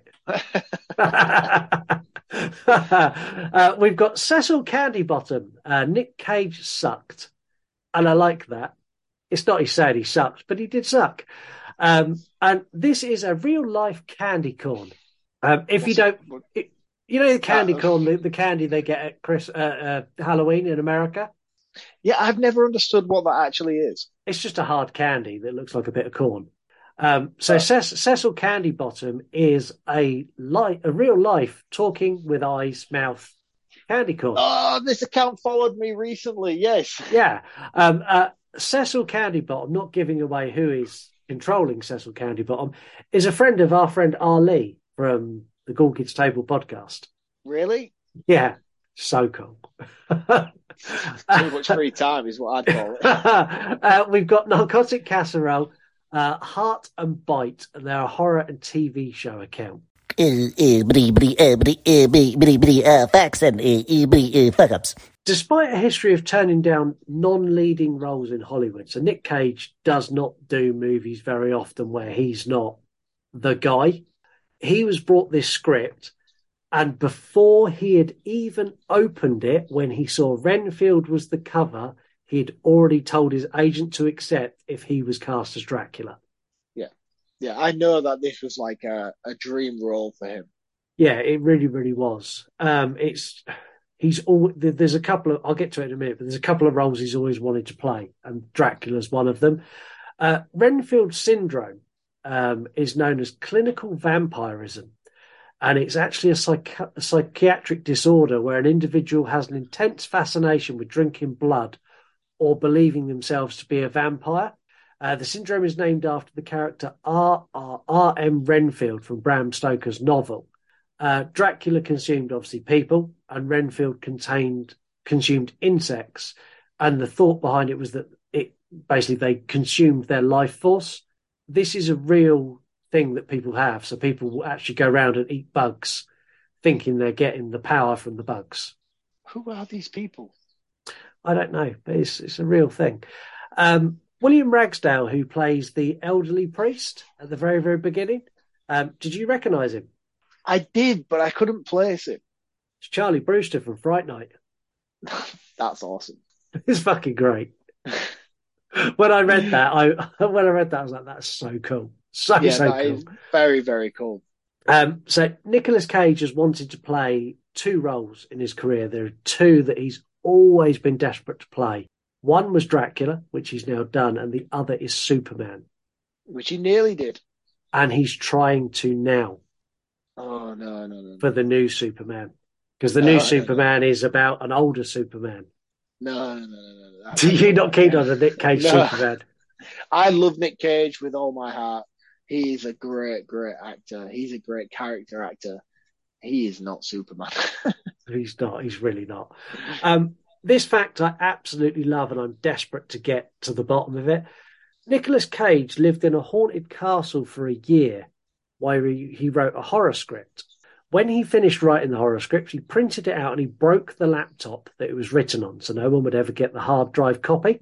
To this day, this script has never surfaced, but it is complete and it lives in Nicolas Cage's house in a vault. I will give him all of my assets. I'm desperate to know what it is. Yeah, I will give him everything I own. I will give him my wife. and the stupid thing is, this is Nicolas Cage. If Nicolas Cage takes this to any Hollywood producer and goes, I wrote this script, I wrote it in a haunted castle, it's a horror movie, I star in it as the lead, they're literally Yeah. going to rip his arm off and take that off him. Of course they are. The backstory alone is fucking putting bums in seats. Why have they not done it? Why has Nick Cage put that in a vault and left it there? I don't know. Maybe he's just waiting, biding his time. Maybe that it's will written- come to fruition eventually, I bet. Oh, 100%. Maybe it's written for an older Nicolas Cage. Maybe it's written for when he's in his 60s. Yeah. Is he not in his 60s now? Surely he must be. I'm going 50. Google is your friend. Uh, that's what I'm doing now. Um, what? How old do you reckon he is then? I reckon he's in his like mid 60s, I would have said. Never. Oh, I'm closer than you. He's not quite 60 yet. He's 59 That must have been like all of his like Con Air stuff was like in his in 20s. his 20s. Yeah. But he looked like he was in his 40s when he done He Con Air. did look like he was in his 40s. um, if you like the show, drop us a review on Apple or Spotify. Uh, if you want to buy something to support the show, you can do that by going to yourunpodcast.com, uh, click on shop, and there's loads of hats, bags, t-shirts, stickers, all that kind of cool stuff. Um, and you can also support us by supporting our show sponsor, which is Dubby Energy. And they make energy drink with no sugar, no colours, no fillers, and you don't crash on it. You don't get the jitters, you don't get any of the shit that normally comes with a, an energy drink. And you get 10% off with You Run 10 when you check out. Um, all you need to do is go and visit their website, which is dubby.gg. If you want to watch this abomination, it is currently in theatres worldwide. can you guess where? Can, can you guess where my roundup is going with this? yeah, I can. You're a bad man. I don't think I'm bad. I, ju- I just think I'm honest. No, no, you're bad. uh, what was last week's year? 1930 something, but I can't remember which one. Was it No, last 33? week's was Carrie. We did 1970. No, it was earlier than that. 1930 something we done. 1933. 1933, yes. Yeah, it was 1933. No, you're lying. It's 1939. 1939. Sorry, I am lying. So yeah, last week's anagram was 1930. It's not even an anagram. Jesus Christ. What Uh, are we no- doing here right now? Do you want to start this again? Guess the year last week was 1939. Oh man. Let's just roll with it. It's fine. It's fine. Don't Yeah, worry. what was your movie quote last week? It was The Wizard of Oz. If you only had a brain. If you only had a brain. Is that the Tin Man? Uh, no, Tin Man wanted a heart. No, the Lion wanted a heart. The Lion wanted a heart. Tin Man wanted. Did he want a brain, or was it the Scarecrow? The Scarecrow wanted a brain. What did Tin Man want? No, the Lion wanted to be brave. Tin Man wanted a heart, and the Scarecrow wanted a brain. Ah, I'm glad we've ironed that out. Yeah. Anyone who had any concerns about the Wizard of Oz, we've buttoned that up on this episode. What's your quote this week? My quote for this week is get busy. My quote for this week is get, Get busy busy. living. Dude, what are you doing to me? Silence, please. My quote for this week is get busy living or get busy dying. Well, I recognise that one. I do recognise that. Yeah. Uh, my movie this week is Interview with the Vampire, which I think is very fitting. Uh, and my song this week is I Swear by All for One. Do you remember that? Yeah. I swear. That one. Instantly ruined it, but yeah.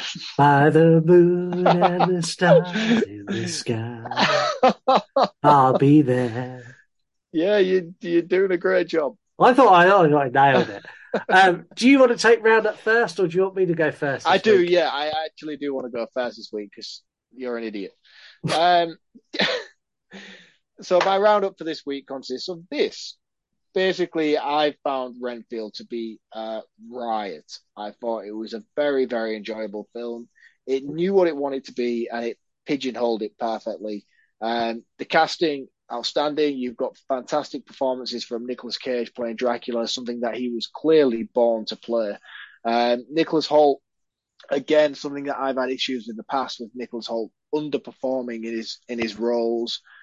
Um, he's a phenomenal actor, but every time he's casting something, especially more recently, I find him to not give himself to it wholeheartedly. And I don't know whether that's because of the pushbacks he's had recently in his career because he tried to go for Batman and then got knocked down for that for Robert Pattinson. There was a few other like main sort of leading roles that he'd gone for and been in, in concession for and, and didn't quite get. Um, so I don't know how that's affected his mentality in regards to his portrayal on screen. But a lot of the films that he's done in sort of the past five years, I've always felt underwhelmed by his performance. But even in this, I thought he was fantastic. I thought he really, really tried his best and and felt at one with the character of Renfield, similar to what Nick Cage did. I know there's a lot of focus on Nick's performance as Dracula, but I feel like Hoult's portrayal of Renfield is equally as captivating as Cage's, if not more, in the kind of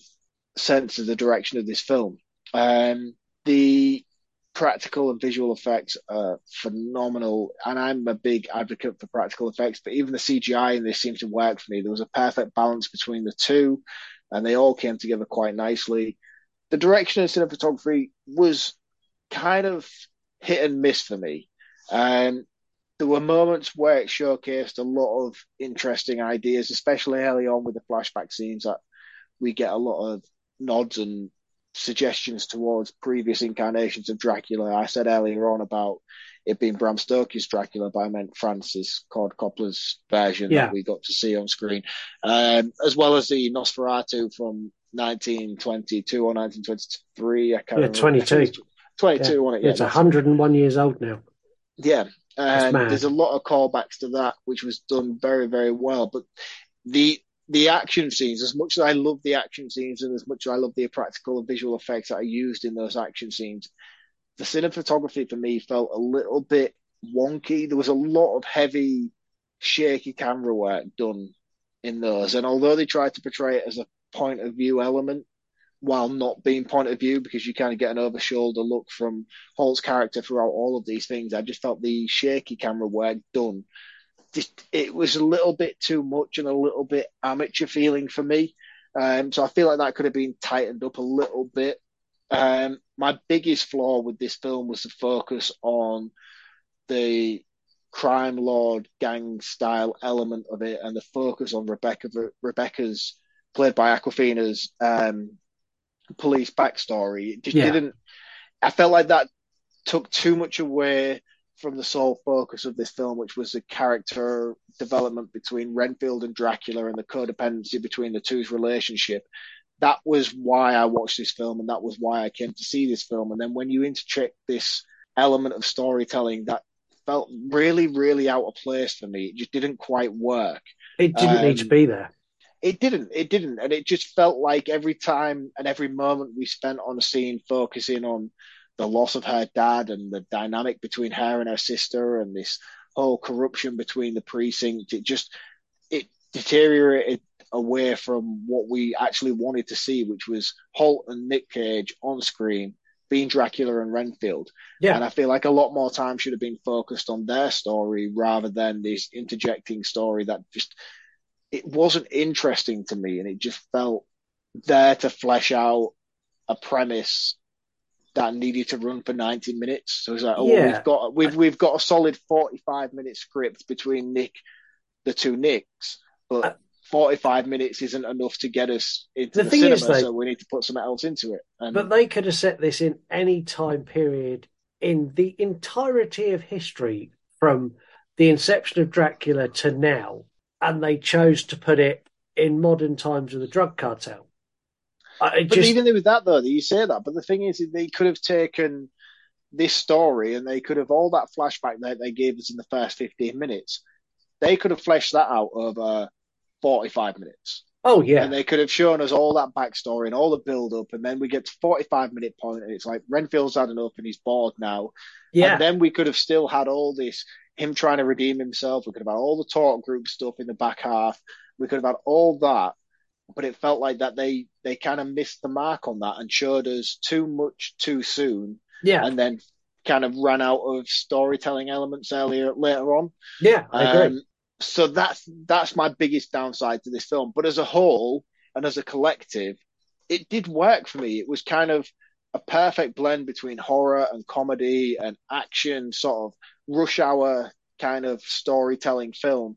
Um, and although I have my gripes with it, collectively, I did I did enjoy myself. I can't say that sit here and say I had a bad time watching this film because I truly didn't. And although I had gripes with it throughout, it was a it was a pretty flawless narrative from point A to point B.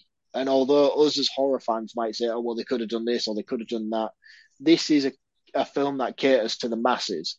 Um, and it's there to put bums in seats. And I think that this welcomes everybody, regardless of you're a dedicated horror fan or whether you're just a casual cinema goer or an action fan or a comedy fan. I think it blends all of those genres well enough collectively that it makes for a, a passable enough experience that everyone can enjoy it. And for that, I have to give it props. So, um, for me, this is going to be a 3.5 out of 5. And I want to finalize by saying that if this is the direction that Universal decides to take their Universal Monsters cinematic universe, this is something that I'm on board for. I didn't, I don't think anybody was on board for what they tried to do with the Tom Cruise mummy thing. So, no, no. So if this is, if if I had to pick between the two, and this was the decision that they were going to go forward with, and we were going to get more stories like this involving Swamp Thing and Frankenstein and Wolfman and Frankenstein's Bride and The Invisible Man, then I think this is the kind of direction that I think Universal Studios needs to go with their properties.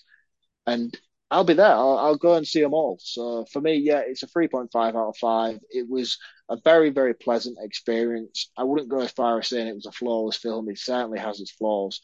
Um, but as Scott's going to address, to sit there and to sit there and say that it was a bad film, I think is is wrong because it's not. It's not. It, it's it's just it's popcorn fodder. Yeah. And for me, it'll be a regular rotation on my Halloween reviews. I think. I think I'll probably bang this on in October season. It's the kind of thing where you would like warm yourself into every year. Oh, I'm not. I don't watch horror films all year round, but it's getting to spooky season. We'll we'll tee in with Renfield, and then we'll go to the deeper, darker stuff as we get towards the day of 31st of October. So yeah, props to them for what they've done. I think it was. I think it was all round good. Good Okay. is what I'll describe it as. Okay. And that's a perfect middle point that I'm going to go with. Uh, do you remember the noise you made after I reviewed Cocaine Bear? After I gave my roundup, do, do you remember how, your reaction to what I said about Cocaine Bear? no. It was I along the what I did yesterday. it was along the lines of oh fuck. It was something like Oh. that. Right, okay, Um, I'll warm I'll warm it up. Yeah, if you, if you get ready to do that again. um, Renfield had all the makings of a horror comedy classic. This could have been movie of the year, but it fell into similar traps that Cocaine Bear did. It added too many characters that I just didn't give a shit about. I just didn't care about anyone outside of Renfield and Dracula. I, I that that's all I was there to see. I was there to see Nicholas Hoult and Nicolas Cage. Everyone else around it was irrelevant, and their stories weren't well developed enough that I cared about them. The narrative was terrible with the the addition of the drug cartel. That could have been left completely out. You don't need that. Get Renfield falling in love with someone. Get Renfield doing. Get Renfield wanting to do puzzles, and that would have been a more believable plot than this big drug cartel that are tracking him down and and trying to kill him. Um, the cast were fucking god awful, with the exception of Nicholas Hoult and Nic- Nicholas Hoult, Nicholas Hoult and Nicolas Cage. Everyone was fucking diabolical. There wasn't a decent actor among them. Um, Harsh. Uh, it's true. The the guy who played Teddy, uh, the guy who does the voice for Sonic the Hedgehog, he was really good in the second half. First half, he was dismal. Um, Nicolas Cage was born to play Dracula. I'll die on that hill. Um, this was not the movie for him to play Dracula in. Everything around him let him down. When he hit the screen, everything he said, everything he'd done, his mannerisms were all pitch perfect. And everything around it just felt weaker than what he was delivering. And I felt he I felt he deserved better. I, I think this is going to leave a Wicker Man sized blemish on his career, and it's not what he deserved. Um, this was supposed to be the rebirth of Universal Monsters.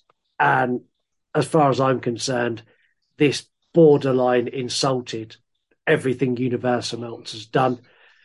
It had some excellent nods at the beginning, and then they were thrown away like they meant nothing. And they went into this action fucking John Wick bullshit crap that we got. Who Um, upset you today? Who has ruined your day today? Because this is just absurd to me. I, I thought this was going to be epic. It was a wet dog of a movie. Uh, it failed to deliver, and it sucked the fun out of everything Dracula. Um, Universal need to go back to the drawing board and rethink how they approach probably the most iconic set of movies ever made because this is not what they should be doing with it. I would say this is so bad, don't even bother going to the cinema. Don't pay for it when it comes for streaming. Wait two years and get this when it's free. Fuck Universal. Fuck this movie. Fuck the cast. Fuck Hoult. Fuck Nick Cage. This- A little bit. Um, I scored this prior to us talking about it at a two out of ten. After going back through it and feeling all the plot holes and reliving it all, um, this gets one out of ten. This was dog shit. I hate it. I hated it. There's elements that brutal, man. It's just so bad. It's so poorly contrived, and they had such a great cast. Although they had Nick Hoult and Nick Cage, who are amazing. And if they'd focused on the storyline of those two in any other time period with any other kind of narrative, I have it that the church are trying to lure Renfield away, and Dracula's trying to lure him back. And you can still have Renfield kicking ass like he does because the fight scenes in this, some of them are fantastic, and I loved that. But everything else around it just felt so weak. It just didn't hold. But Nick Cage, when he's Dracula, like that scene in the apartment when it's him and Renfield, that was everything I wanted from this movie. It was so good, so well written, and so well put together. And then you've got this weird cop who's got like a disgrace, a, a dad who's like the king of the cops who died, and I don't care. I genuinely don't give a shit about any of that. It's not No, I get you. I get what you're saying, and I agree with the points that you've made. But I don't think that the things that you've said marginally outweigh the positives that this film has. As odd enough to give it a fucking one out of ten. the, the thing is, I genuinely didn't enjoy it. I went in and I, I didn't even have high hopes for this, but I had an idea of what I was going to get. And I kind of got that, but I got it in such a lower level of quality than I expected. It looks great. It sounds great. Nick Cage and Nick Hoult are fabulous, but everything around it just dragged it down so much. And like, I found myself like, you'd ever seen with Nicolas Cage, like where he's killing all the, the drug dealers who've come to his den. Brilliant. You get the nod to Nosferatu, you get like the shadows and the, the, the, the kill scenes. They're all off screen, but they're done so viciously and quickly. And all of that was great. And then you cut from that to like the dopey female cop in the middle of the station going, You're all corrupt as fuck. The fuck are you Yeah, I get that. Why? I get that, but I don't, I don't, I don't know, man. I don't know. And I, you're on an island, I think. I. I, I'm happy on my. Let us know what you think. If if you're if you're sat on the lonely, it's currently a lonely island with me. Let me know. I don't think it is though, because this is bombing at the box office at the moment. Is it? Yeah, It's, It's fucking doing very well. understandable. It's shit. Yeah, but that's a shame because the reviews and people's responses to it have been pretty positive. So I just don't understand why. I think bringing this out at the same time as the Super Mario Brothers probably didn't work in its favor. No, that was a bringing anything. If I was a producer of a movie and I saw Super Mario Brothers was coming out, and the following week was Evil Dead Rise, I would have pushed my movie to May. Yeah, definitely, and, and I think that's a poor strategy from the marketing department. Um, again, I, I I have to wholeheartedly disagree with you on your perception of this film. I just think it's a it's a fun romp. It's a, it's what I'm gonna, it's a fun romp, and it just it's not made to be taken seriously, and you could just it's a hangover movie. Is what I'll perfectly describe it as. It's a hangover movie. You can wake up feeling ropey as shit from the night before, and you could just sit back and enjoy all the elements that this film has on display. And I think it caters to a lot of audiences, and for that reason, I I, I think you're wrong. And as much as I like to argue with you about your I, I don't I don't think what you're saying is wrong, and I, I think there are people who will get a lot of enjoyment from this. But just for me, it just missed it missed the potential that it had. This could have been this could have been a modern day Monster Squad. This could No, have but been the thing is, you could say that about any film. You could say that about any film you watch and be like, yeah, it was great, but it, it wasn't. No, because this is Dracula, and this is dealing with a well-known, well-established property, and it's got Nicolas Cage and Nicholas Hoult. This had the potential to be fucking incredible, and But can you wasn't. not take it on surface value for what it actually is? Yeah, it's trash. I hated it.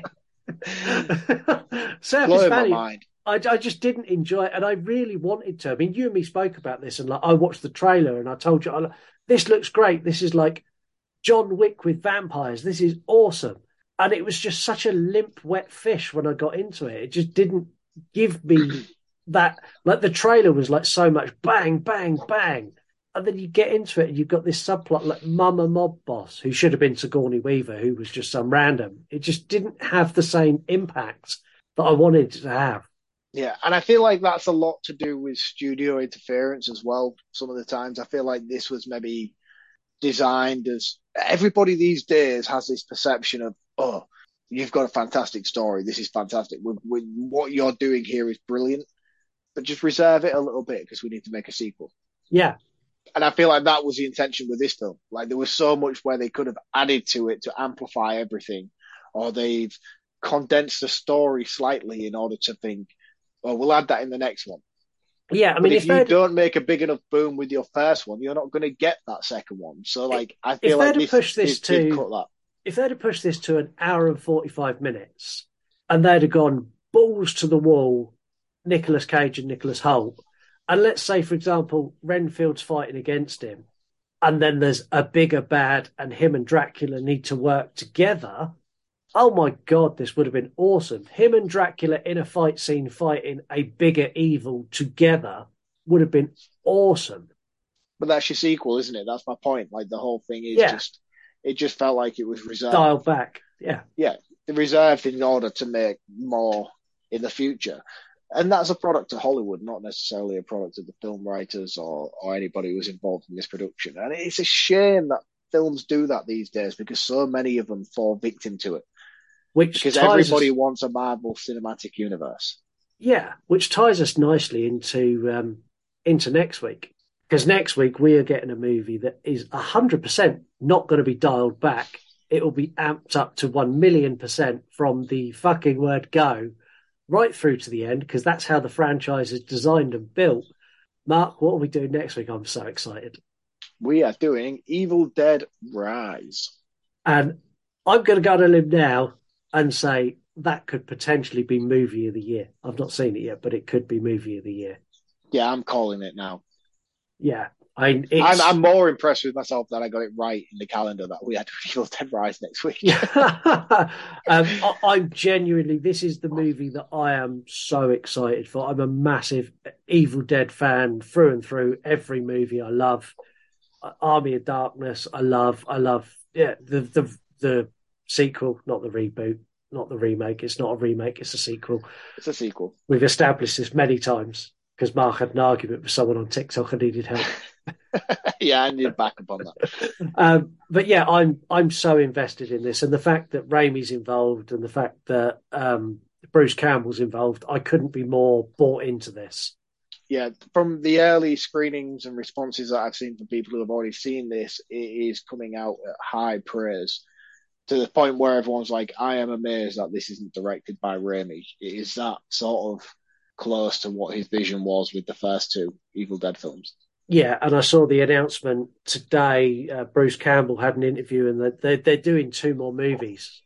Oh, really? Two, yeah, so there's two more movies coming, and they were trying to quiz a lot out of Bruce Campbell, and he's going, "Look, I'm not going to give away a lot." He said, "But all I'm going to say is that Ash exists in this universe. Everyone from the 2013 movie exists in this universe." He said, "The Evil Dead is all tying back to Army of Darkness. There was three books on that stand. We've only encountered two. Yeah, because I've looked online and the timeline consists of Evil Dead 1, Evil Dead 2, Army of Darkness, 2013. Is that right? Yeah. Then it's Evil Dead Rise, and then Ash versus the Evil Dead follows on from the Evil Dead Rise. So I don't Yeah. know how this film ends, but I'm expecting some sort of after credit sequence that's going to tie into Ash being prevalent to the story Let, in some way or another. let's be honest, we're all Evil Dead sluts, and we will just take Bruce Campbell like we did in 2013 when he pops up at the end and goes groovy. And that's Yeah. enough for everyone in the cinema to lose their mind and stand up clapping. But he's getting to like John Carpenter level fucking believability at the moment, where he turns around and he's like, I'm never playing Ash again on screen. I'm never doing Ash ever again. This is it. This is my final out as Ash. And then he's like, oh yeah, but they're making a new film, so maybe I might come back for that one. Yeah, and, and maybe if Raimi directs, I'll do it. yeah. Or is It's this like- just is this just him and Raimi holding film companies to ransom? Yeah, they're just sat there thinking, well, look, if you say this in an interview, people are going to buy into it, so let's Yeah. just do it. You say you say you won't do another one unless I direct it. And if they interview me, I say I won't do another one unless you star in it. And then someone's going to bite and take us up on that, and we both get a big payday. Exactly. But yeah, I'm I'm super pumped for Evil Dead Rise. Um, I am. Make sure you join us next week. Um, yeah, it's going to be awesome. What else can I say? Until then, thank you very much for listening. Thank you very much for putting up with our rants and our rambles tonight because we've gone all over the place. And we will catch you in a week's time. Have a lovely week. See you next week, guys. Before I forget, You want to die tonight? The cheaper, nastier, the better for me. Would you have stayed after this? Sorry, man, I was completely off guard there. He's in his coffin. He's the undead. This was the best bit of the film. This is not the last time someone's going to steal your man. Yeah, Mark's not a nice guy. What, you didn't notice this scene? It looks like he's got an extra leg. Yeah, I've got nothing. I've literally got nothing here. Surely that'd be even worse. The more listeners we have, the worse that's going to be. Yeah, but I will just get a new phone. Oh, I tell a lie, actually. Yeah, because we used to have um, teletext. Art the Clown makes Michael Myers and Jason Voorhees look like pussies. I can only assume that this was due to budgetary reasons and they couldn't afford enough extras. Are you going to have Busta Rhymes in your list of characters? Mate, I can't believe you don't know Idle Hands. I'm going to ram my foot down his fucking throat. it was awesome. It fucking wasn't awesome.